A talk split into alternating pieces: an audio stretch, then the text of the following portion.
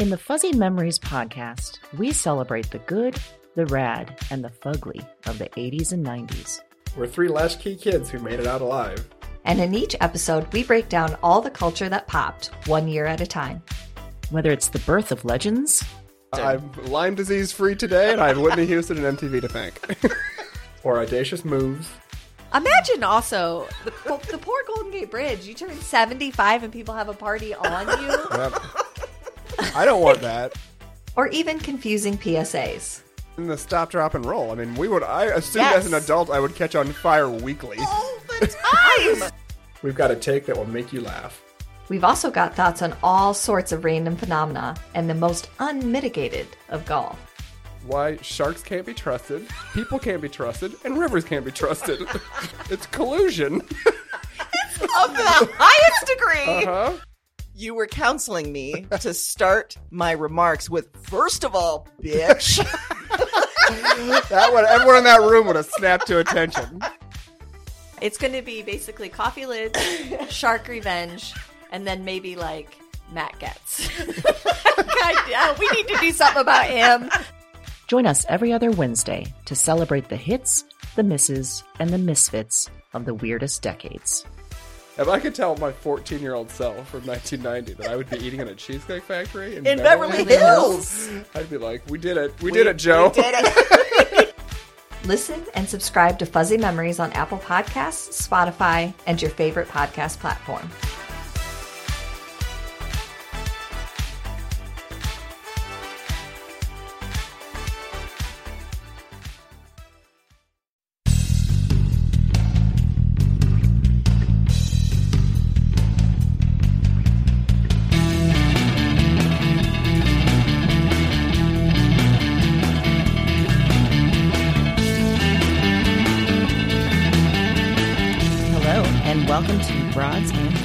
Podcast with one unique theme, four handpicked book recommendations, and two broads. I'm Amy. And I'm Erin, and this is episode number five. It's a small world. It's a small world, Erin. We want to sing the song so Me bad. too. However, we may have to pay for that. We would have to. So don't do it. that. We're not going to. Okay, great. You can all picture it. Yeah, Or go listen go to it. I guess. Listen It wouldn't be picturing Sing it in your own head. Yeah, you know do you it have now. it in your head. Yes, for We'll sure. pause. Oh, okay, man. that's enough. Yeah, so tempting. So good. All right, so we are back at it, and it took Erin and I, you know, a couple days to recover after that ride or die episode. Uh, a lot of good things happened. A lot So of weird things, things. happened. um, but we are here. We are ready. We are excited. We are. Our theme this week relates to weird character connections that you didn't see coming. A twist, a surprise, etc. that relates to someone or something being related to a character. Which made me think of my own life of times that this has happened. Uh-huh. You know, like a weird connection Oh, yeah. or a little small world Oh, a moment. small world- It's a small, small world, world. moment. Yeah. And then I decided that I immediately wanted to know yours. Of course. You know, I think I, I was really racking my brain for this. I think one of the weirdest things. So I've had the good fortune to travel a little bit outside of Yes. the U.S. And I found that in countries where English is not the first language, when you meet someone that is speaking English, you're like, that's my best friend in the entire world. We get each other instantly. And if that person happens to be wearing an Iowa sweatshirt or an Iowa oh, t shirt, which is where both Erin and I are located, mm-hmm. then it's like, oh my God, we're soulmates. Mm-hmm. We have been mm-hmm. destined to meet. And here's that moment in which we meet, and all is well. And under normal circumstances, you'd probably have Oh God, nothing no. to do with no. I would not even make eye contact Right. Uh-huh. with another person. But somehow in that situation, I am the most gregarious, open, loving person, and I want to share that with everyone. I love it. Yeah. That's a great small world moment.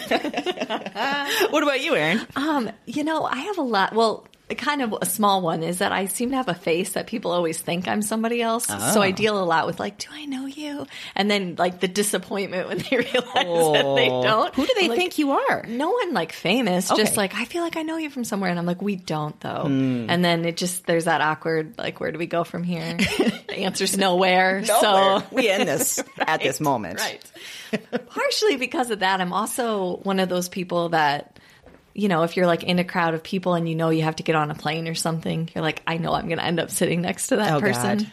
That happened to Mike and I on a trip to Hawaii pretty badly. Oh no. Yeah, we were signed up for a dinner cruise, which Mike wasn't thrilled about to begin with. I was gonna say, why would either you or Mike do this to yourselves? I know. I don't know what I was thinking. I had a different picture of what it was going to be. To be fair, I probably didn't read the description enough. Fair enough. Yeah. but we were waiting to board and there was these this couple that was standing there and she had on like the heels that have lights in them you Oh, know that are like clear. God. you know i want to say stripper heels because that's going to bring I it mean, to yeah, yeah. yeah. yeah like lighted. Like i'm talking about like neon. Yeah.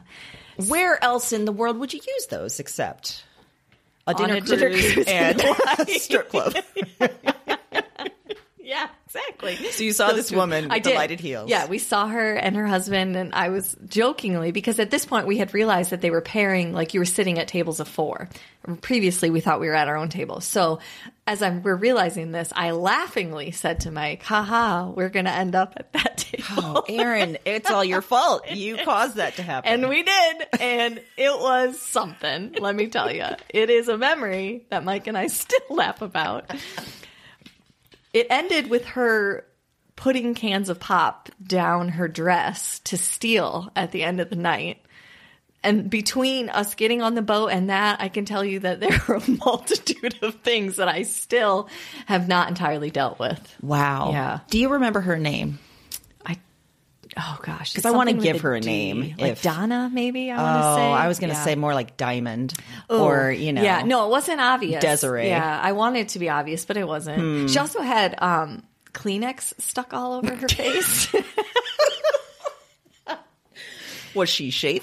well, I think what happened was like she was sweaty, but she also had a lot of makeup on, so she was dabbing, but Oh, she was using an actual Kleenex, so it was leaving the marks. And her husband could clearly see that, but never said anything. He was having his own private Yeah. joke moment. So then, you know, Mike and I are like, well, if her husband's not going to say anything, I'm going to feel sure as hell not going to. Right. Yeah. Yeah. Wow. Yeah, it was something. I, I mean, Okay, yeah. okay. Hit me up sometime on social media if you want to hear the whole story. It was something.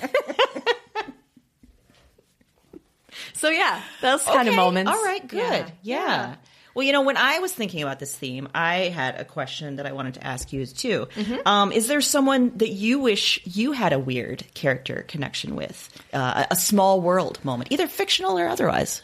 Yes. Oh, I wish that I had some sort of connection to Keith Morrison.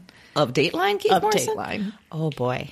Obsessed with that Why? guy. What What is it about him? I don't even know, except that I just think he's a little bit rogue and I like it. Like, he is just, when a Dateline comes on and it's him, Mike and I are like, yes, it's Keith Morrison. like, we're so happy because he, it's, it's like he's overacting, but you're, he's not acting. He's just interviewing someone. So it's simultaneously a little bit cringy, but also very entertaining. Wow. And he just, it just never ends. The things he says, ridiculous. And everybody acts like it's normal, but it's, I mean, it's great. It's the best move Dateline could have made. They should never get rid of him. You know, I'm glad you Bonus. explained this because yeah, I've seen a few people like on the social webs Mm-hmm. that are equally obsessed with him, and I was like, I don't, I don't get, it. I don't watch Dateline, I don't understand Oh. it. I know Mm-hmm. Kristen Bell is all over him to a hilarious extent. I, he's, he's amazing. I can't even handle it. Okay. Yeah. yeah. All right. And he, he, they always do like pan down shots of him, and he has like all business on the top, like a sweater and a button up, and then they'll always pan down, and he has on like Converse tennis shoes or like something.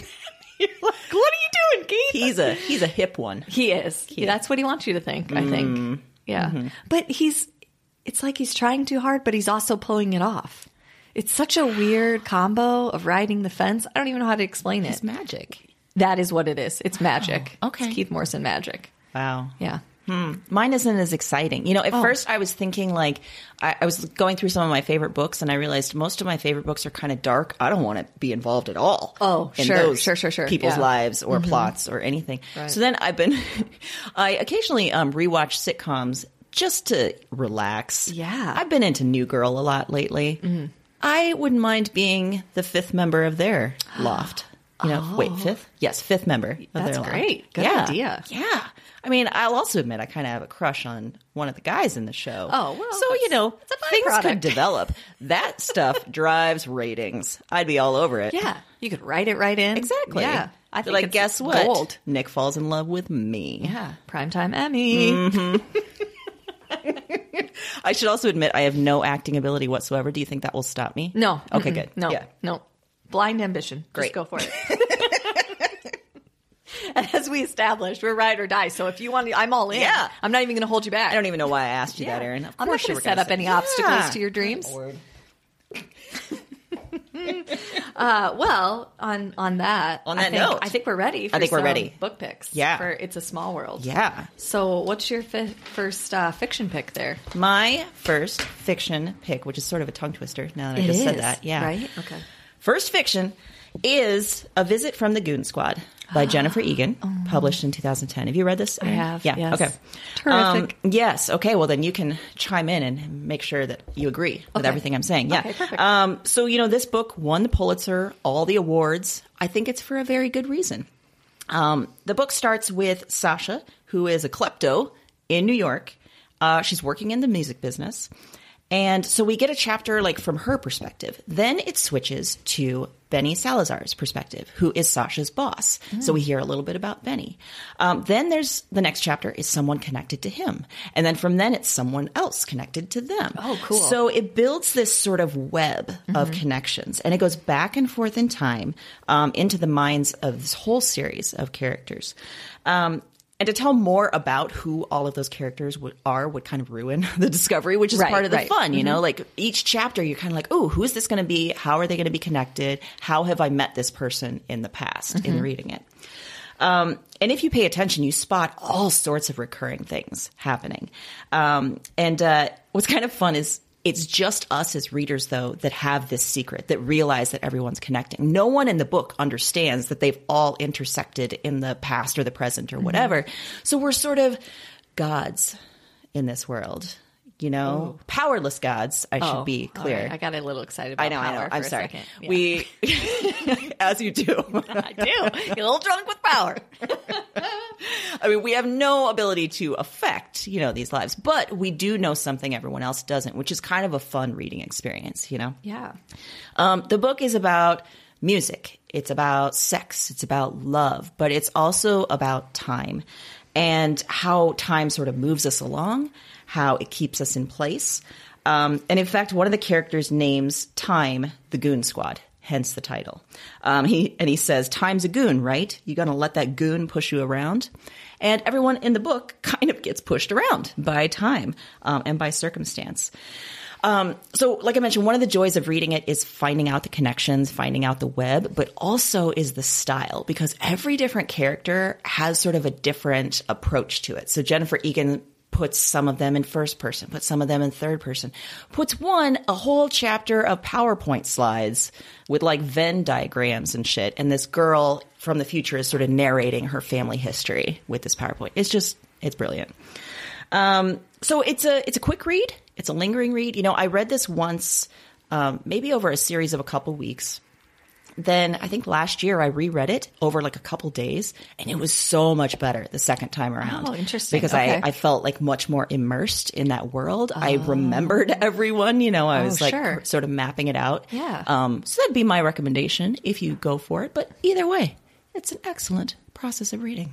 Oh, What do you like think? that. Did you like it as well? I did, yeah, exactly for that too. Of all the different, I kind of get into books like that that have all the different characters. You know that you're moving between chapters. Love that. Um, I'm also a sucker for differences in structure. So the PowerPoint, you know, putting some of those Mm-hmm. Yes, quirky things love in it. there. Yeah, you've got me. Yeah, for sure. Definitely. Yeah, second that recommendation. Excellent. Ride or die, even though this isn't the theme. We're saying it again. Ride or die. In a small world. so good at this. So freaking good. So good. Well, mine's a little bit different. It is um, a book called Anatomy of a Scandal by Sarah Vaughan. Oh, yes. okay. And she, this is actually the third book by this author, um, but it's the first one that I've read. And it's her first book in this kind of vein, which I'll explain in a minute. But this book is kind it's a part courtroom drama, part like a very intimate portrait of a marriage and part kind of psychological thriller. So I think similar to yours, one of the best things about this book is that it's told from a bunch of different viewpoints. But ultimately, the two that stick out the most that you would kind of consider the main characters are Sophie and Kate. Uh, the book is set in Britain, and when it comes out, um, Sophie is, you find out Sophie's married to James, who's a high level political figure there. Um, and has had a really great career so far. They have two kids, you know, all that good stuff. Um, but you find out that there's a scandal that has come out involving him that's basically threatening his entire political th- career and their marriage and family. At the same time, we meet Kate, who's a lawyer, but in Britain that's known as a barrister, um, which is the highest level at that point. So it's almost like being, you know, the top lawyer of a firm. I mean, she's not Like just a lawyer. Yeah, she's Yeah, a big deal. Um, and she is the one that's being tasked with dealing with this political scandal and ultimately bringing charges against James. So she's going to prosecute him. So the book follows each of their lives, kind of going back and forth from present day to their times in college. It's a great way, you know, you learn a lot about both of them and how their characters developed. Um, and they even add in other viewpoints like Kate's best friend. There's some from James's viewpoint. Uh, and, but ultimately what is happening in this book is there's a dichotomy of Kate, the barrister, believes 100% that James is guilty, that she's got the evidence to prove it, and Sophie 100% believes her husband is innocent. So you're following this trajectory and how much this central scandal has sort of rippled through their lives. And I won't tell you any more after that just because it's such a great read and it would give some things away, but you start to realize how everyone's interconnected um, and all these things are overlapping. And towards the end probably the second half of the book each chapter you're like oh what? I mean it's one of those where yeah don't read it like right before bed because you're just going to keep going until you finish because you have to know Yeah. what is happening. So uh, you know it's compelling it's a mystery um, but what I really liked about it was the way that she really got into the viewpoints of a public scandal. Not just from, you know, what a, a legal perspective or what we see in society, but also from the people living it, um, what that does to them, the doubt that crept in, all of those types of things.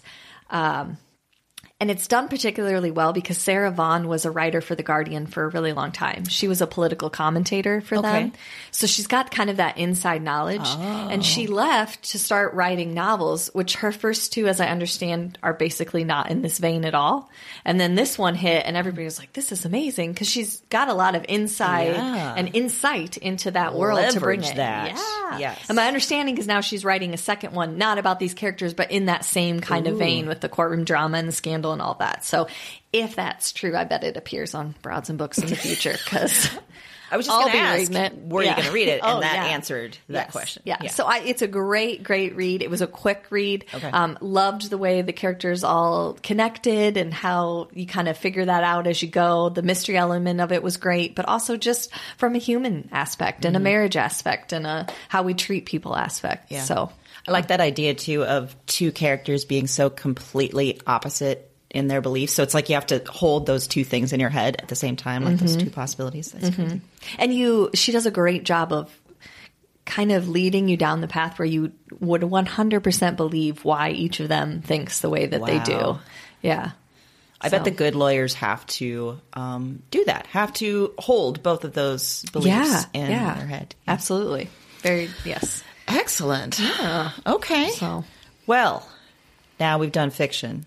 On to Let's move on to other genres. And this, so my next pick is also fiction, but it's a story collection. Oh, perfect. And I picked uh, Sour Heart by Jenny Hmm. Zhang, uh, published in 2017. And what's interesting is, you know, Goon Squad could be kind of considered an interconnected story collection, right? Mm-hmm. Like it's all these sort of discrete stories that have connections. But to me, it felt like it was a novel because the overall story was the connection. Right. You know, whereas this, each story is much more complete and Mm-hmm. independent, but it does have um, a, a connection that I'll get into here in a minute. Um, so there's seven stories here. They're all about Chinese American girls um, growing up the children of immigrants in New York City in the 1990s.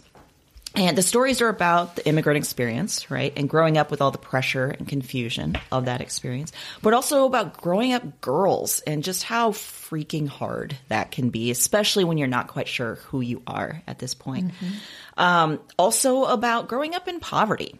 Um, the first story, for example, is about a family that wakes up every morning covered in roaches. Oh, Yeah. oh, wow! Didn't see that coming. Sorry, Erin. punch. that is horrifying. Sorry. It's okay. Yeah. I mean, it's But wait, it gets worse. Oh, good. Yeah. Um, so they have to, you know, flick off all the roaches. Then they have to try to navigate the choice between using the shared bathroom in this apartment that they're squatting in or taking their luck in their hands and going across the street to the bodega and using the restroom there. It's a real catch 22, I guess. Yeah. Oh. So some desperate poverty, some real just crushing pressure, um, and this girl that's in the middle of that, right? Um, she's not sure who she is, where she fits. Um, there's another story that's about fourth grade girls who experiment on each other. Um, and it kind of escalates to some really icky sexual stuff. Oh. Um, and it kind of just shows trying to fit in at a terrible cost, you know? I'm really emphasizing the gross and terrible aspects of this book. sounds great. Yeah. I realize this may have been a bad strategy to try and sell this Well, book. you know what? Sometimes you need some realism. That's and true. Not everyone's life is, you know, as easy and wonderful as we would like to believe it is. That is that is a fact, Mm-hmm. Erin. And let me also tell you more about why I recommend this. Please do. Despite the roaches and the risks of the bodega restroom. Right. Um, you know, the connections between these stories, they're kind of subtle. Um, and at first I didn't notice them, uh, but they revolve in part around this one apartment in Washington Heights, like where these families are squatting when they first come over from China. Mm. Okay. And so some of these people are sort of passing each other in their first, you know, year or so of being Oh, in cool America. idea, yeah. yeah. Um, and all the parents are sort of scrounging and they're desperately hanging on, um, both to money, to why they came here, to their families, to their heritage. Um, and then this place is full, this is like the epicenter of all of this, you know, uh, stuff. And why this is worth it in my mind, the writing style is so freaking good. Like she mm. is just, it's beautiful, but it's also super gross and sort of tactile in a way that's very, very real. Mm-hmm. And it's kind of fitting as like the voice of these young girls. And in fact, I heard a inter- or excuse me, I read an interview with her in the Guardian where she talks about why she writes about teenage girls. And she says the young girl has always been the most reviled and fetishized creature. We love her and hate her, which I thought was really interesting and kind of gives an overview of these stories, like why she's diving into this, like what is Yeah. so important about that part of growing up, um, especially when your parents have made this huge decision to come over here. Um, Jenny Zhang's a, a poet too. That's actually how I came to first know her. Um, her poetry is really kind of gross and tactile in a lot of interesting ways. Um, I would recommend looking up a poem called Seppuku. Uh, she performs it, I think, for Nylon magazine, and it's her in this sort of like cutesy outfit in this cutesy high voice, and she's talking about how she's going to commit seppuku to herself because she didn't get the cereal that she wanted in the morning. You know, real, real interesting Yeah. stuff. Highly, highly recommend. All right. Well, Despite the roaches despite and the yeah, filth. I think I can get past it. Yeah. See, now you know going in, so you can prepare I yourself. can prepare myself. Yeah. Yeah. Yeah. Right. So none of your readers can say, why the hell did you recommend that? There were roaches. right. It was clear. It was clear. It was clearly that there was roaches. So don't don't. and besides, who hasn't had a period where, you know, you live somewhere with some bugs? Yeah. Yeah. College jumps right to my mind. Exactly. Yeah. I lived in a, a dorm right above the cafeteria. Oh, There were roaches, Erin. that's a bad place. It was real bad. That's awful. I'm so Right? sorry. Second floor Burge. Oh. Come on. Right, above, the cafeteria. Of course. Of course. Yeah. Yeah. Wow. It was a it was a dark time. Yeah. I can imagine. That's rough. that is not good. Literally because they were dark and they covered the walls. Yeah. Yeah. They they don't stop. No, they don't. They reproduce a lot. They are no joke. they are a hardy bug. That's all my knowledge of roaches. I just gave it to you. They are hardy and gross. and gross. They don't stop. They don't. They're like the Terminator. Yeah, They don't stop. Do you have any idea what I'm talking about? You just had a look on your face like, oh God, it's another movie. I don't know what she's No, I do know the Okay, Terminator. good. Yeah, yeah, yeah. Good, good, good. Yeah, I do know the Terminator. It, you know why it was on my face? because for whatever reason, I don't even know what song it is, but there's that song where it like won't stop till six in the morning. that song. I'm not gonna. I'm purposely not singing it correctly because we can't afford it. Right. Because I'm pretty sure it was popular. Sure. But. That's why Yeah. I you had a blank because that was playing in my head. And I was like, Because of the roaches? Yeah, like they don't stop till six in the morning. Your mind is a gross. real interesting place. It's troubled. it's a place that suddenly randomly brought out the Tootsie Roll Pop um, owl thing. Yeah, the owl. and Yeah. the song, And the song. Yeah, Mhm. Anyway. you never know what's going to happen. Part of the fun. All right. so my, I know this is going to shock you that my uh, second, my nonfiction book pick, pick this week is a crime, true crime. This is shocking information. I know. Didn't see that coming, did you? Um, it is called I'll Be Gone in the Dark One Woman's Obsessive Search for the Golden State Killer by Michelle McNamara. Yes.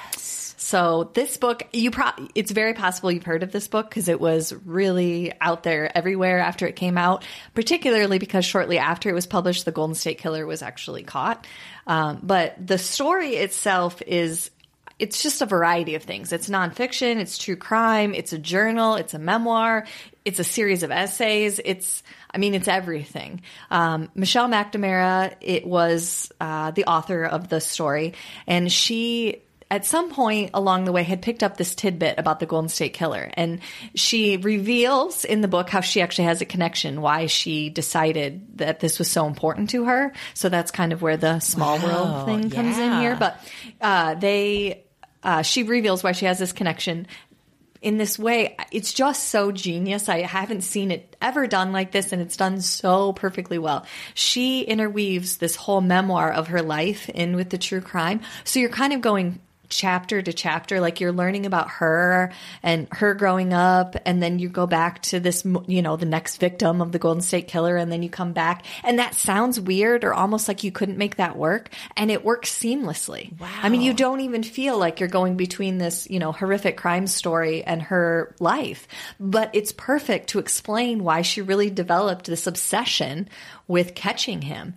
And she is actually credited with a lot of the reason that he was caught. She unfortunately died um, prior to the manuscript being completely finished, and obviously prior to being published. She was married to Patton Oswalt from King of Queens, some other shows. Uh, he's the voice of the narrator in the Goldbergs. If you watch that sitcom. Um, and he and her assistant took her notes and finished it and published the book because it was that close. But she, you get a really big sense of how important she was to the investigators. I mean, we're talking about uh, detectives that worked on this their whole career. I mean, it was like their, you know, red herring. Like, I cannot figure this out. And so it, it partially broke thanks to DNA genealogy websites. Um, so he's now, you know, if you read it, you would know the ending in that sense. When she wrote the book and when Patton Oswalt finished it, that wasn't known who he was. She had a very particular idea. But the end of the book, she writes an open letter to the Golden State Killer, and it Heard is about this. It's chilling, right? it is, and it is one of the most well written things I've ever. Every time I see a piece of news about him, like when he was caught, or even now, you know, they'll update something about his legal status.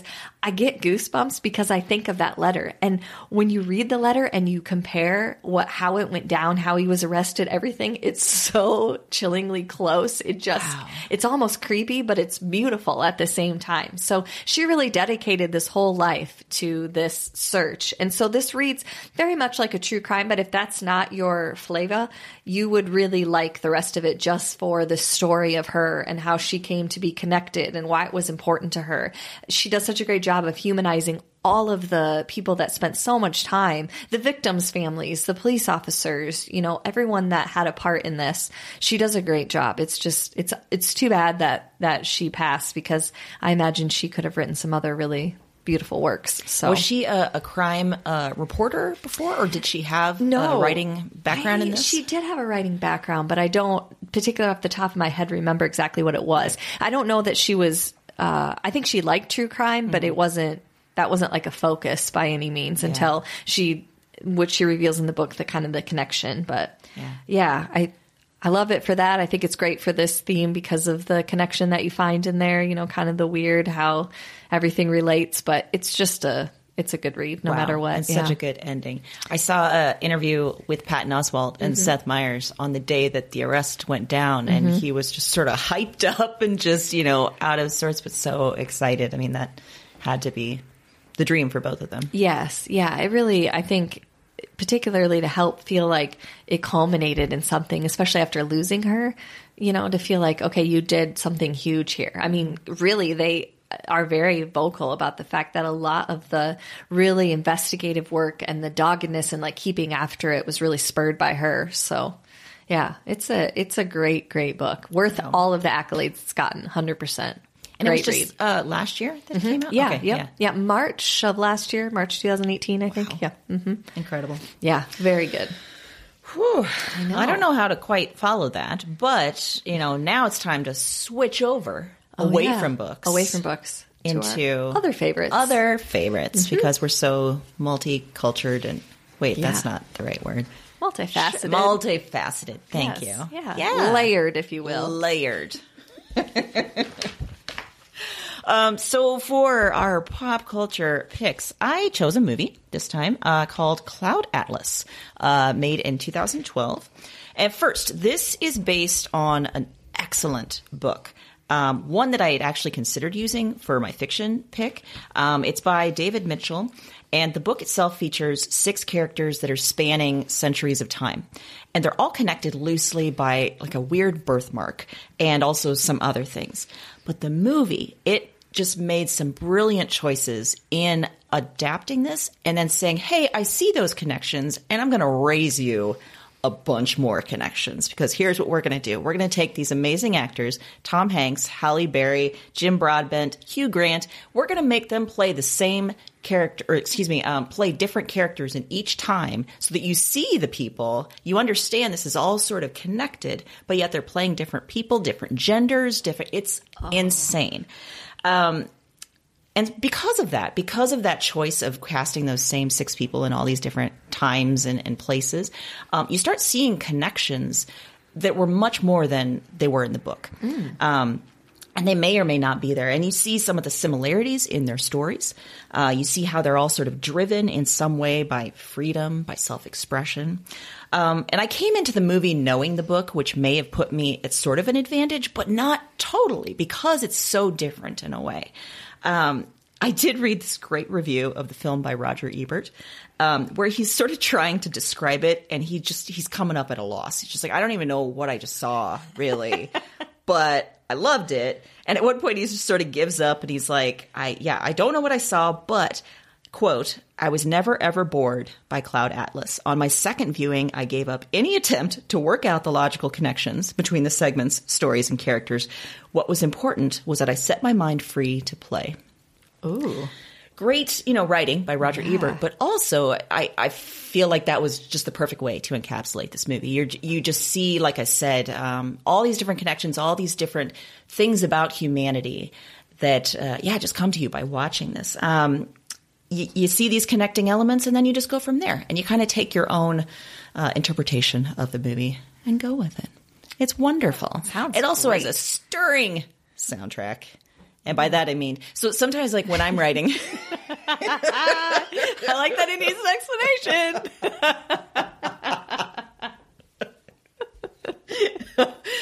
really not that crazy, but okay. when when I'm writing, I sometimes like to listen to film scores.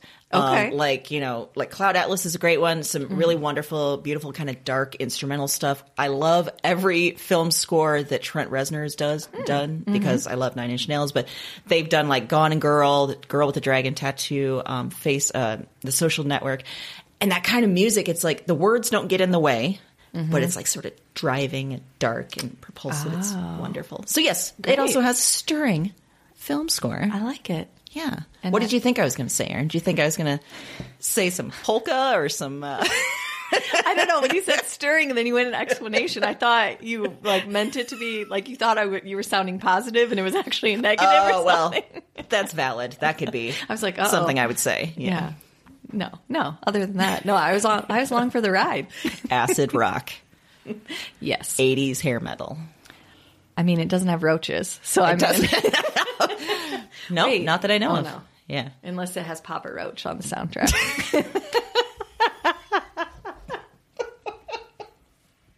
Papa Roach. Haven't heard him of haven't heard of him in a long time. I couldn't name a song if you oh made me right now. I don't know.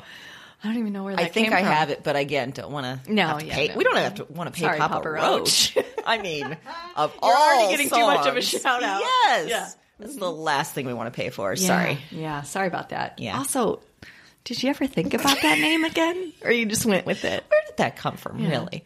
Did you also have a dorm that was above a cafeteria? I hope so. And- that's the only thing that makes sense. Decided that you were the papa of all these roaches. you created a little family in your dorm. it's the only logical explanation. Only one. Yeah. I just like to imagine when you're trying to get signed as an artist and you keep going to these meetings and s- okay, Yeah. so you're you're set with the band name. You're- That's you're not go negotiable. Papa. Roach? Oh, okay. All right. All right. We're gonna pass. Touching story with your family of roaches, but we're out. We can't sell this. We really No. can't. No, we've tried to think of every of- angle. If it was Papa Puppy, maybe. Done. Everyone loves puppies. No Everyone one loves does. roaches. No, and you hoarding them like a family. Yeah. It's real questionable. life choice. Bad. Yeah. Yeah. Yeah. Sorry, Papa Roach. We'll pass. Yeah. Hard pass. yes. Now I'm going to have to go listen to Papa Roach after Right this. now, I was like, oh, I oh, remember. what? Yeah. Yeah. I know. I don't know. I don't know if I want to remember. Last resort. Does that sound right? Sure. Sure. I mean, if your Why name's Papa still Ro- talking about Roach, you are at a last resort, Yeah, are you you? really Yeah, are. Yeah. Yeah. Wow. That was a deep dive into Papa Roach. Sure Okay, was. You're welcome, listeners. All right. Well, I'll try to get us out There of this go. one. Yeah, please do. All right. So my uh, non-book cultural pick is I did my own kind of it's a small world connection, Oh. which is partially why I picked this because I love it and it was perfect. So I picked the NBC comedy called AP Bio, which stars Patton Oswalt Oh, my God. as the principal. So see that small world connection right there. Too coming together. freaking clever for your own good. I know, right? Is that what Mike says? You're too freaking clever for your own good. Never. I don't think he's ever Oh, said that. Dear. Huh. That's Yeah, no, I can't think of one time. Hmm. In his head, probably a lot. Yeah. maybe not in a positive way. Yeah, I don't either. know. Yeah, that's yeah. his own thing to work out. Sure. All right. Well, anyway, so this is um I love this this series. It started last year, so season one's out. So go binge it now. Okay. So you're welcome. You can watch all of it at once.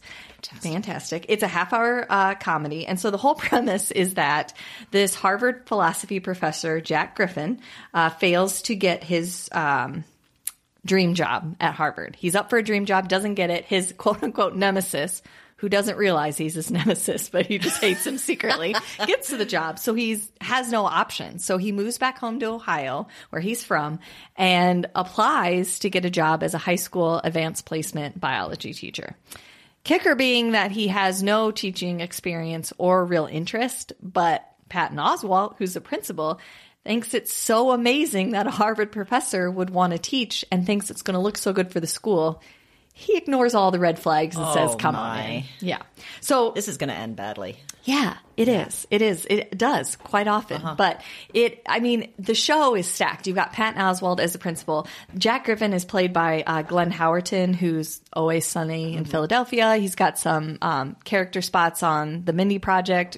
Hilarious. And it's from, created by, and written by, with the Saturday Night alums, Saturday Night Live alums, Seth Meyers. Oh. And Mike O'Brien.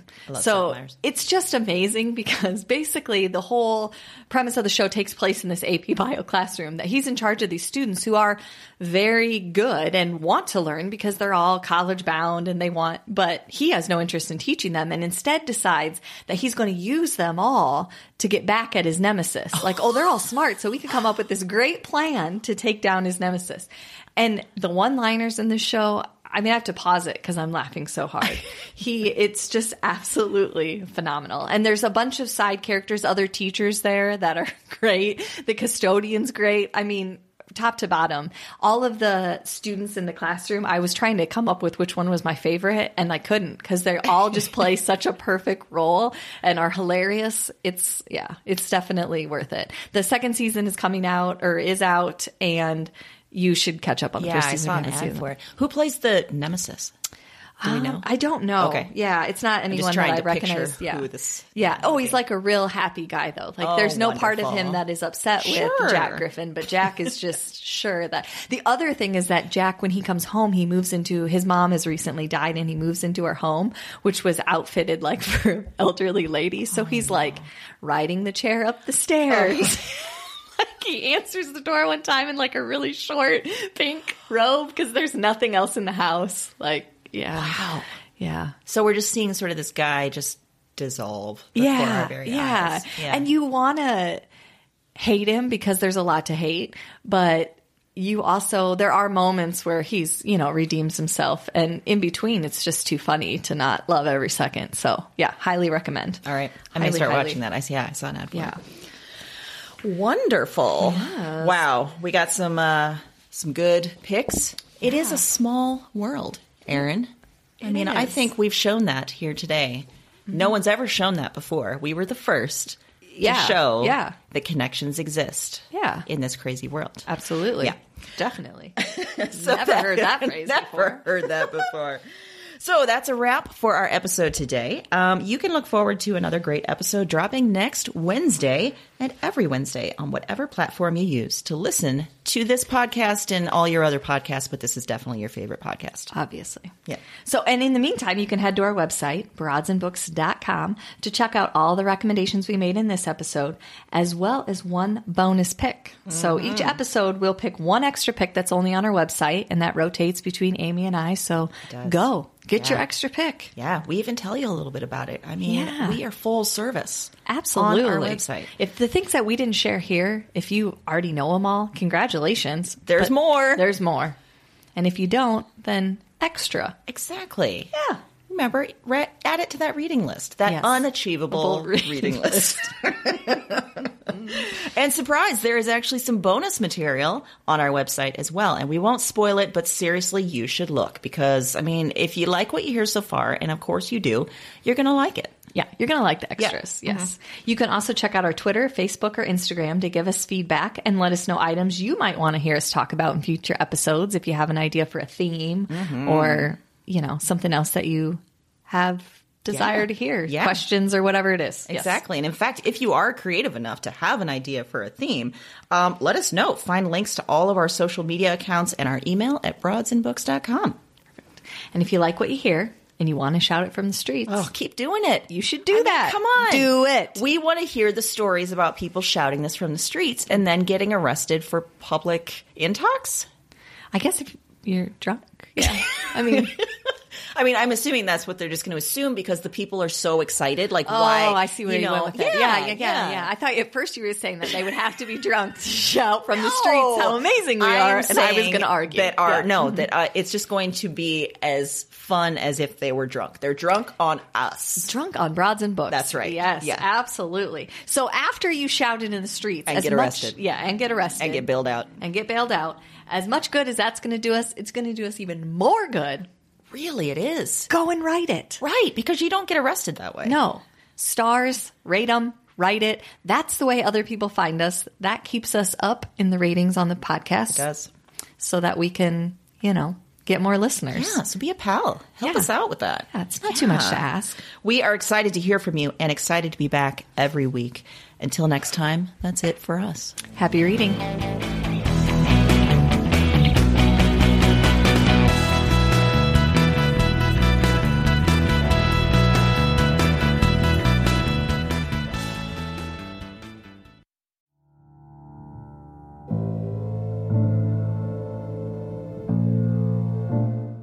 I'm up again. Same night, another dream. Before trying this recording thing, I didn't remember much of anything of these dreams. I didn't remember much from any of the women. And one night of doing this, and it's broken things open. The dreams are they're in me and they're they're coming out of me and to me. I am not broken. I am the most whole, Cause their despair. I cause their despair. I wait for the word. I wait for the word. Witch. Witch. Look at the madwoman in her cage. She was a woman with holes inside her. That was the heaviest factor, the final evidence, the heart of the issue. Somehow, you understand this. You, you, you hear me. Wherever you are, whatever this is, you. This isn't a dream journal anymore. It's not. That's just it's just fact. Eh, because now this is this is some sort of record. What are these dreams? Maybe there's a better question.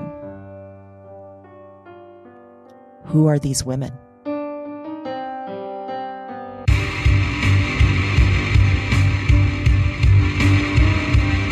Wyrd Woman is a Broads and Books production. All nine episodes are available January 10th. Listen and subscribe to Wyrd Woman on Apple Podcasts, Spotify, and your favorite podcast platform. That's W Y R D Woman, wherever you listen to podcasts.